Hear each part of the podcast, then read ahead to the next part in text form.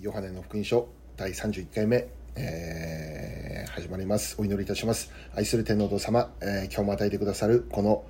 夜の時間を感謝いたします。えー御言葉を学びます、えーどうぞ私たちに、必要な御言葉として、どうぞ主がお与えくださいますようにお願いを申し上げます。今日も御言葉を通して、えーさらに主近く感じることができる、あなたの恵みを受け取ることができる祝福の時間でありますように、期待して待ち望みます。イエス様のお名前で感謝してお祈り申し上げます。アメン。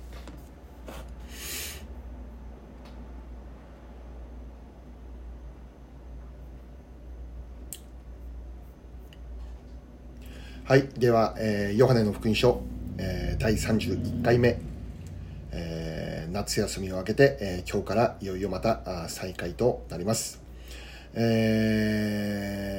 ーと、夏休み前は、あヨハネの福音書6章までを終えることができました。え今日から7章ということになっております。え学び B 神の子であるイエスのメッセージと宣教11番カリオの祭りに現れたイエス様というタイトルで、えーえー学んでいきたいと思います。で今日はあこの11番の括弧1の部分ですね。ヨハネの7章の1節から9節までということになっております。じゃあ最初に聖書を読みましょう。ヨハネの7章の1節から9節までを読みたいと思います。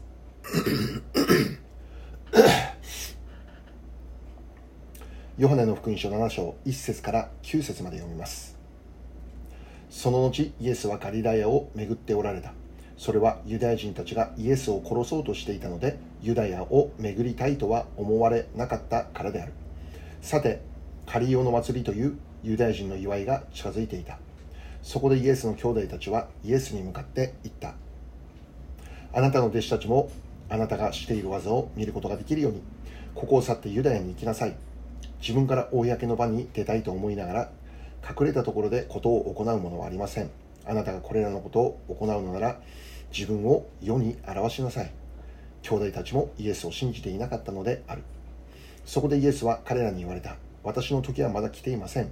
しかしあなた方の時はいつでも来ているのです。世はあなた方を憎むことはできません。しかし私を私を憎んでいます。私が世についてその行いが悪いことを証しするからです。あなた方は祭りに登っていきなさい。私はこの祭りには行きません。私の時がまだ満ちていないからです。こう言ってイエスはガリラヤに、えーガリラヤにとどまられた。はい。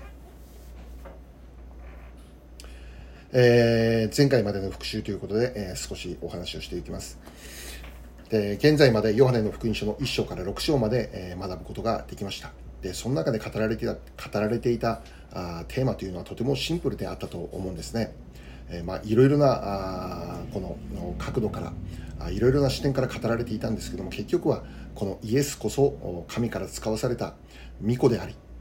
そしてこのイエス様こそ私たちを救うことができる救い主であるというそういうメッセージですよね。そういうメッセージが中心にずっとこのヨハネの福音書では流れているということでした。神の使わ使わされたイエス様このお方を信じるならば救われてそうでなければ滅びの中に置かれてしまう罪人である私たちを愛された神様は私たちを罪人という状態から救い出すために、えー滅びから命へと導くために地獄の裁きから御国の祝福へと導くためにご自分の一人子イエス・キリストをこの世に送られたということですね。ヨハネの3章16節読んでみましょう。これがあこのヨハネの福音書の中でも、いや、またこのもっと言えば聖書全体を通しても、えーこの中心的なメッセージということになりますね。神様が聖書を通して私たちに語りたいメッセージがこの一節に全て含まれていると言われているこのヨハネの3章16節もう一度読んでみたいと思いますね。まあ、多くの方がこれはもう暗唱されているのではないかと思いますけども、えそれほど本当に大切な御言葉であります。神は実にその一人子をお与えになったほどに世を愛された。それは御子を信じる者が一人として滅びることなく永遠の命を持つためである。アメン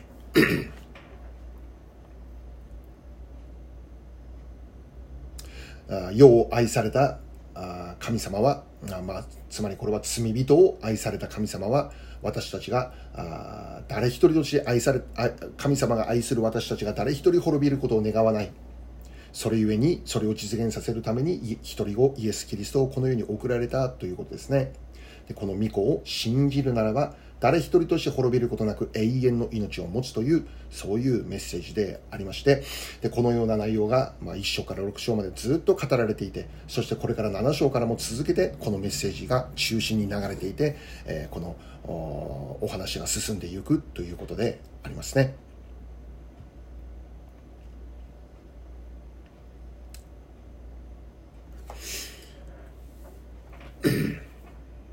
で私たちがこれからの学びを通しても7章からの学びを通してもさらにこのイエスがキリストであるイエスが救い主であるというその信仰がさらに新たにされていくことを願っているのですねイエス様に対する信仰をしっかり握って、え、この世の中を生きていくことのできる我らでありたいと願っているのでありますそれでは今日の学びに入っていきましょう。括弧1番。ガリラヤに残るイエス様。ガリラヤに残るイエス様。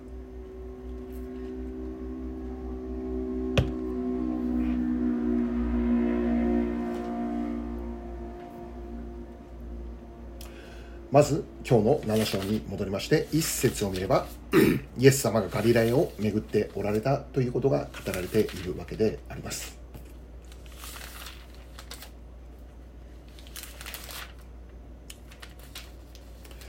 なぜならば、ユダヤ人たちがイエス様を殺そうとしていたので、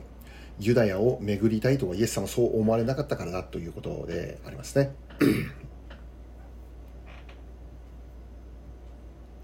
でこのユダヤというのは神殿のある場所いわゆるイスラエルの首都エルサレムを言っているわけであります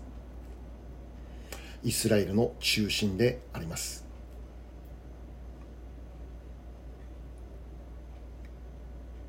でこのイエス様の伝道活動、えーまあ、3年半地上での働きを行われて行われたのでありますけどもそのほとんどがですねガリラヤの地域だったんですね。ガリラヤというこの地方の都市での宣教の働きが主に行われていたんです。でこのガリラヤというのはどういう場所かというとイスラエルの人々からは蔑まれていた場所でありました。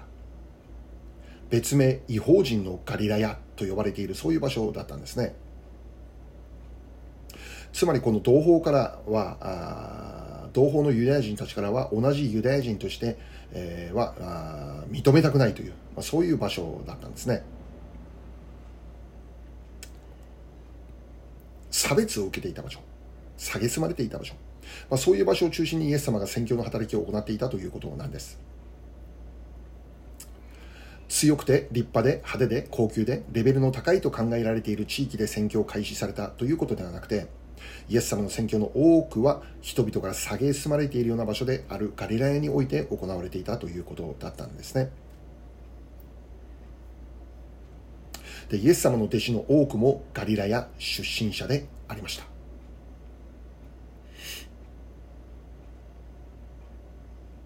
私たちの信じる神様とは弱さを覚えている方々の味方であります。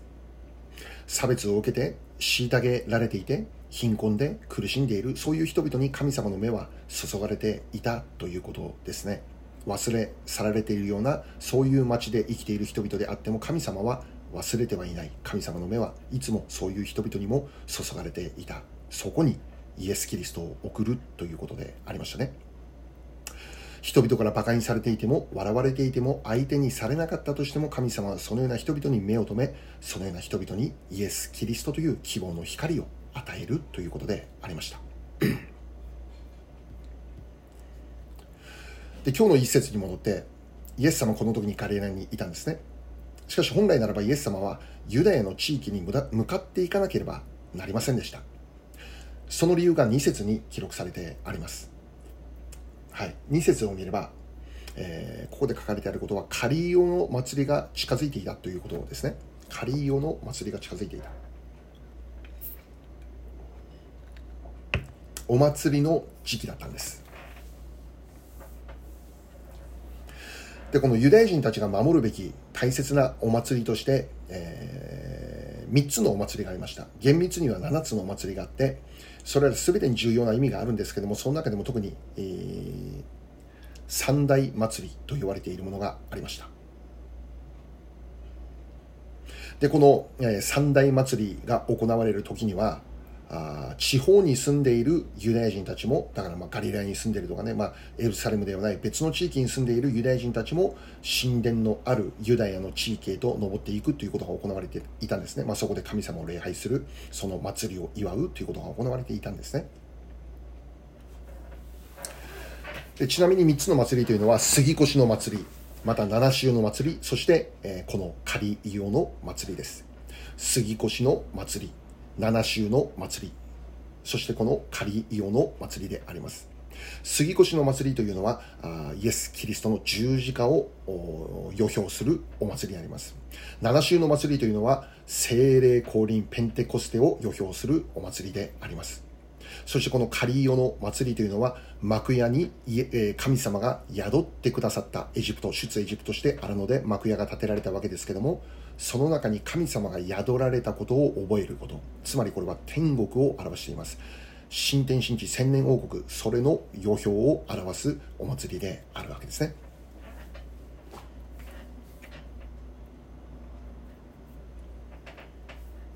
でこの3つのお祭りがある時にはイスラエルの人々は神殿のあるユダヤ地方まで登っていくんです故に本来ならばイエス様もユダヤ地方の方に登っていかなければならなかったんですね。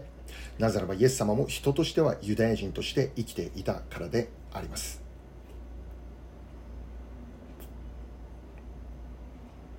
しかしもう一度見れば、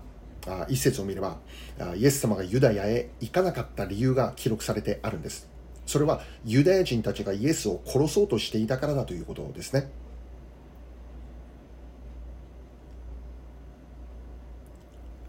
でこの時すでにもうユダヤ人たちはイエスを殺す殺害することを企んでいた。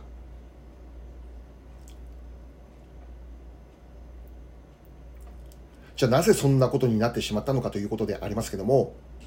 今日の聖書の7節にこう書かれてありますね。7節だけ読んでいます。世はあなた方を憎むことはできません。しかし私を憎んでいます。私が世についてその行いが悪いことを証ししているからです。世が私のことを憎んでいるというんです。なぜならば、イエス様が世にある誤りについてそれをはっきりと明かしされるから、指摘されるからだということですね。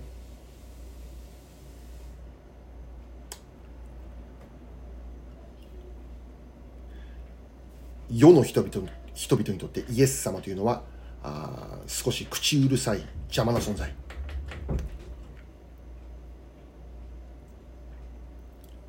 人々が目をつぶっている部分もはっきりと指摘してしまうようなお方。でこのことについては今までも何度も何度か確認をしていきました。少し簡単にお話ししましょう。ユダヤ人の中でも、えー、特に宗教指導者と呼ばれる人々は彼らの表向きの部分を見るならば彼らは神を信じ神に仕えている。いわゆる敬虔な信仰者と言われる。そう見えた。世の人々はみんなそう思っていた。しかしイエス様が彼らを見るときに彼らの信仰は誤ったものであった。世の人々が見る視点とは違う視点でイエス様は彼らのことを見ていた。彼らの信仰は誤ったものであった。真実な信仰ではなかったということです。こういうことがありました。38年間病で苦しんでいた人をイエス様が癒されたという出来事がヨハネ5章に書いてましたね。彼は38年間も病で動くことができない。床を取り上げて立ち上がることができない。ずっと床についたままであったんですね。しかしそのような彼と出会いイエス様が床を取り上げて歩きなさいと命じる。すると彼はその通りに床を取り上げて歩き始めた。奇跡が起こったんですね。38年ぶりに彼は立ち上がった。これ喜びの内容であります。もう歓声が湧き上がるような奇跡がそこで起こったわけです。しかしそれを見たユダヤ人たちはその奇跡を受け入れません。イエス様を裁いたんです。なぜかというとそれが安息日だったからだ。つまり彼らの解釈ではイエス様は安息日に労働することをこの推奨しているというんです。安息日であるがゆえに床を取り上げてはならない。この床を取り上げるというこの行為が労働だってユダヤ人たちの解釈でありました。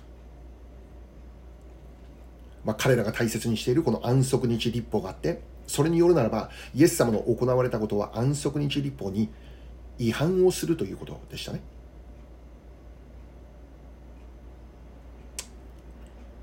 こんなことを受け入れられない。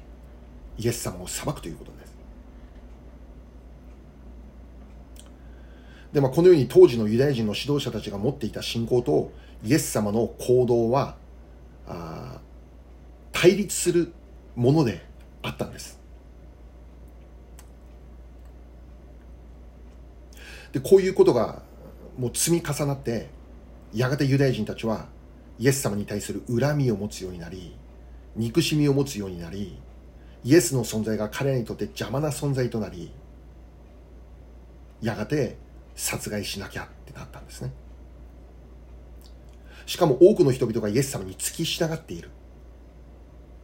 自分たちよりもイエス様を信頼しイエス様に従っているという状況を面白く思わない。ユダヤ人たちの指導者がイエス様を殺害しなければならないとなったわけなんです。でそれを知っているイエス様はこの時にユダヤを巡ろうとは思われなかったということですね。殺害を恐れたからでしょうか。もちろんイエス様は人として生きておられたお方。殺害を恐れないということではないでしょう。しかし恐れよりも他に明確な理由があったことが今日の聖書を読んで分かりますね。6節もう一度読んでみましょう。6節。そこでイエスは彼らに言われた。私の時はまだ来ていません。しかしあなた方の時はいつでも来ているのです。また8節にもこう書かれてありますね。8節。あなた方は祭りに登っていきなさい。私はこの祭りには行きません。私の時がまだ満ちていないからです。ここで注目することは、時です。私の時ではないと言ってるんです。時はまだ満ちていないということです。つまりこれは十字架の時ではないという意味です。確かにイエス様はこの後十字架にかけられユダヤ人たちの手によって殺害されてしまうことになるのですしかしその時はまだ来ていないんだイエス様が語られることなんです十字架にかかることはイエス様がこの世に来られた最大の目的でありますしかしそれを果たす前にイエス様はまだこの地上でやるべきことが残されているということです。まだ今は十字架にかかる時ではないということです。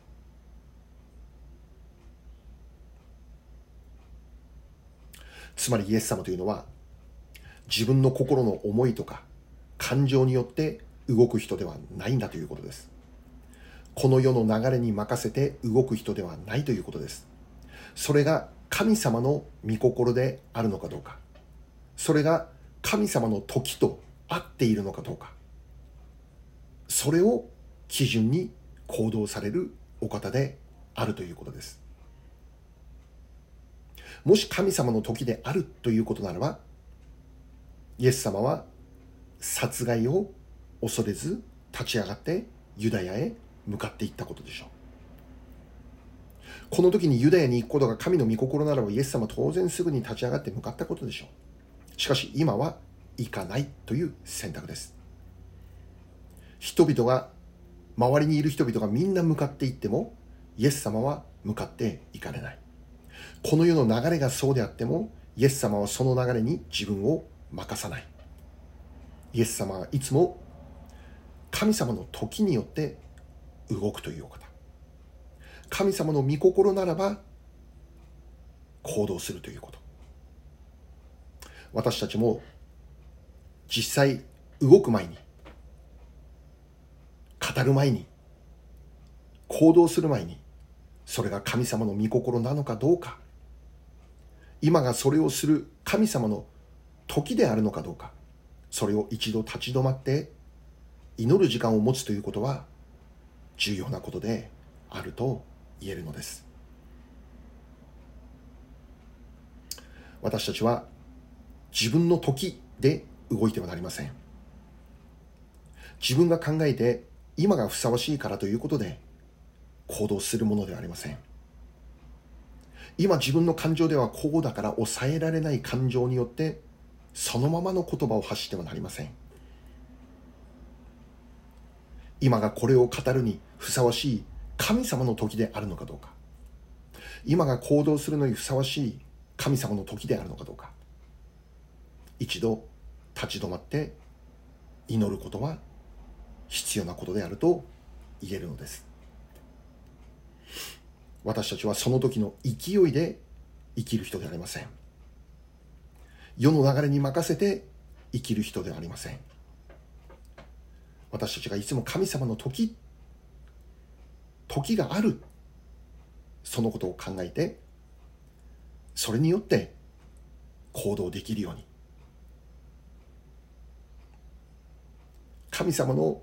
ふさわしい時をこの敏感に受け取ることができるそういう霊的敏感さというものが私たちに備えられるようにという祈りも私たちにとって実は必要な祈りであると思うんですね。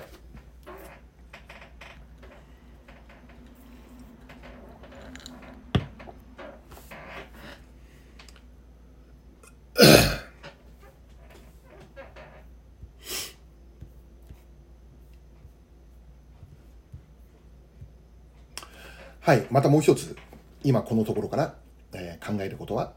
3節から4節の御言葉なんですけど、ここを見ればイエス様の兄弟たちが現れるということですね。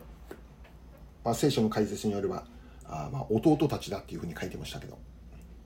イエス様が奇跡的に生まれた、誕生されたその後に、えー、このマリアと、えー、ヨセフを通して、え生まれた兄弟たちですね。まあ、彼らが現れて、イエス様に、え、こういうわけですね。ユダヤに行くべきであることを伝えるわけです。兄弟たちの言い分はこうです。あなたが公に自分のことを表そうとしているならば、ガリラヤなんかにいないでユダヤに行くべきだということですね。兄ちゃんよと、兄貴よと、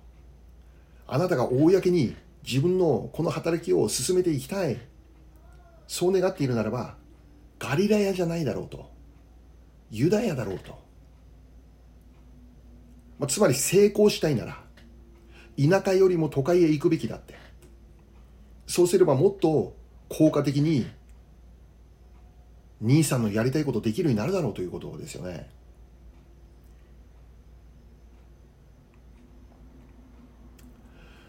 まあ、実はこれはとても説得力のあるような言葉であるかもしれません。ああ、そうかなって思う。しかしイエス様というのは繰り返しになりますが、この世の価値観によって動く人ではないのですね。この世の価値観で考えるならば兄弟たちの言うようにもっと都会に出て行ってそこで奇跡奇跡的な働きをして人々を驚かせてご自身を表した方がいいんじゃないか。そう思うかもしれない。しかしイエス様はそれで動くお方ではなく神の御心は今この時自分がガリラヤにいることだ。神様の御心の場所こそが自分がいるべき場所である。神様が置く場所が自分の働く場所である。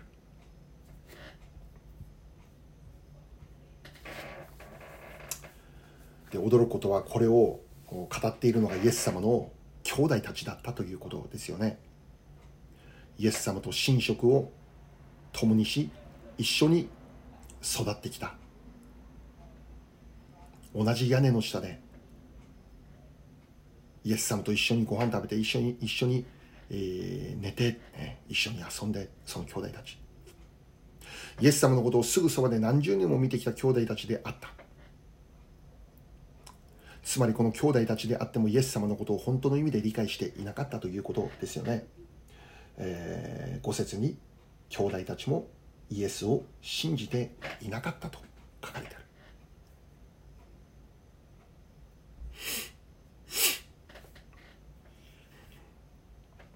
すぐそばにいてもイエス様がわからなかった。見えなかった。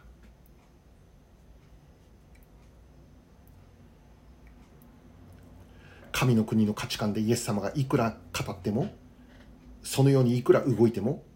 周りにいる兄弟たちはそれに気づかなかった。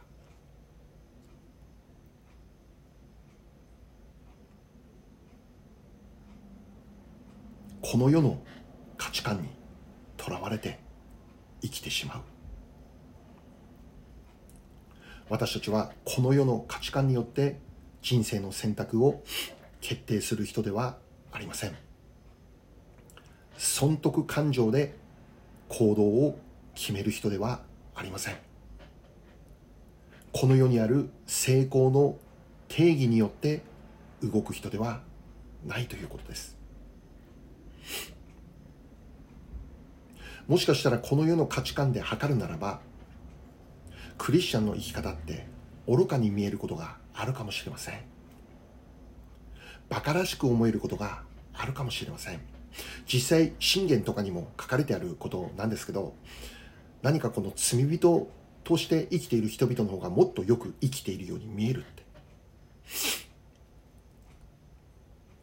悪者がもっと何か楽しく優雅に暮らしているように見えるって。しかしそれに対して聖書が言うことはあなた方は羨ましがってはならないというんです。それを良くしてはならないというんです。もし彼らのように生きることができなかったとしてもそれが私たちの失敗ともならないしそしてそれが彼らの彼らが成功しているということにもならないということですね。私たちの人生の選択基準それはいつも神の国の価値観によるということです。神様の御心が何かということになるということです。この世的な価値観によるならばイエス様がこの時にユダヤユダヤに行くことは正しいことなのかもしれません。なぜならば仮用の時期だからです。人々が地方からたくさん集まってくる時期だからです。そこで神の働きをした方がもっと効果的なように思えるんです。思えるのです。しかしそれによってイエス様は動かない。の御心が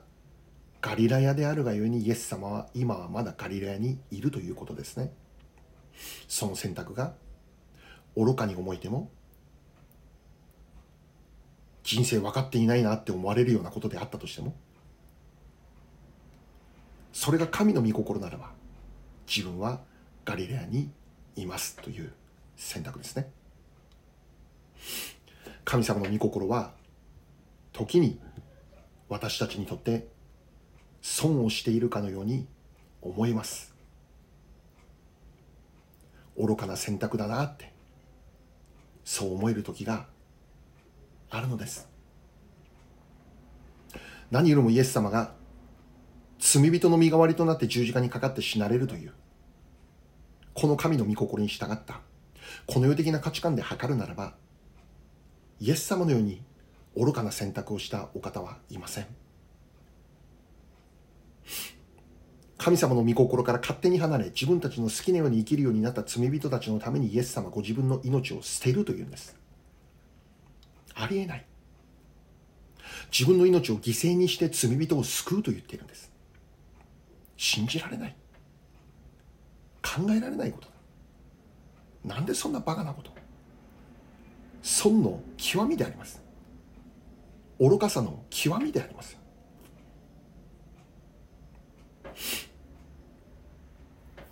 しかしそれが神様の御心だからイエス様それに従った愚かと思えるかもしれない。でもその道を歩む選択をした。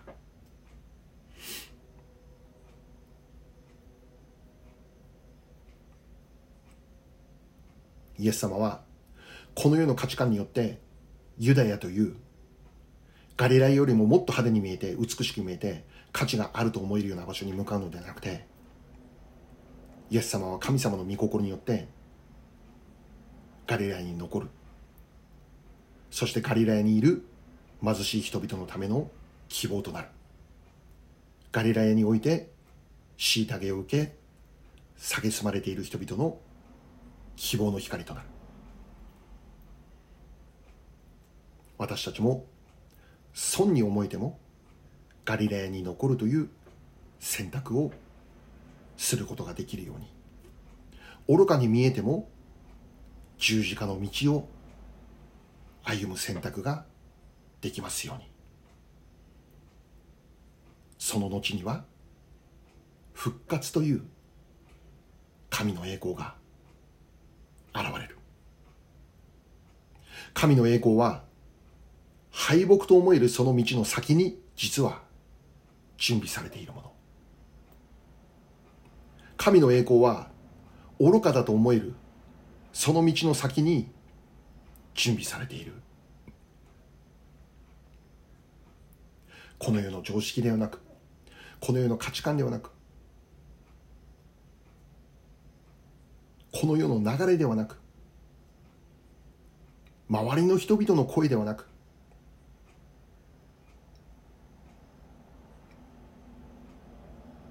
私たちは常にこの神の御心は何であるのか。今が神様の時であるのかどうか。それを祈り求めて生きる時間と時間を性別するということはとても重要です。世の中は難しくなっています。騒がしくなっています。いろいろな声があります。ネットを開けばいろいろな意見があります。私たちも簡単にそれにとらわれてしまい落ち込み悩み苦しんでしまいそうです。もうどうにもできないのではないかって不安に陥ってしまうことがあるのです。しかしその声を聞いて私たちは生きる人ではありません。神の声を聞いて生きる人です。神の御心を求めて生きる人です。今が神の時であるのかを見分けて生きる人です。それを知るために時間を性別しなければなりません。それがまあ礼拝でありまた日々の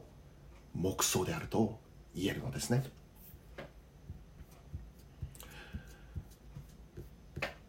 はい今日はここまでとなります。えー、一章一節から九節までの学びです。来週は十節。実はイエス様ここまで言っときながら密かに言ってるんです。それが来週です。はい。また来週楽しみにしましょう。はいお祈りします。愛する天皇と様あ、今日も与えてくださるこの学びの時間を感謝いたします。えー、この学びこと、学びを通して、えー、私たちがあ本当にどのように生きるべきであるのか、その選択する基準、その歩むべき基準となるべきものをもう一度教えてくださることを感謝いたします。私たちも簡単に、えー、気づけばこの世の声に人々の声に惑わされてしまいます。この世の流れにただただ流されてしまいそうな状況であります。どうかしよう静まりあなたの前のああなたの見舞いに静まりあなたの御声を聞いて、えー、何が正しいのか何があなたが喜ぶことなのかそれをいつも考え生きることができるようにどうぞ導いてくださいますようにお願いを申し上げます。今があなたの時であるのかどうか、それが敏感に感じ受け取ることのできるものとして、我らをさらに整えてくださいますようお願いを申し上げます。いつも、イエス様、これからもあなたと一緒に生きれる人生でありますように。ハレルヤ。今日の御言葉に感謝いたします。尊き主イエス様のお名前でお祈り申し上げます。アメン。はい、えー、ということで、えー、今日の学びはあここまでとなっております。はい、じゃあまた来週よろしくお願いいたします。ハレルヤ。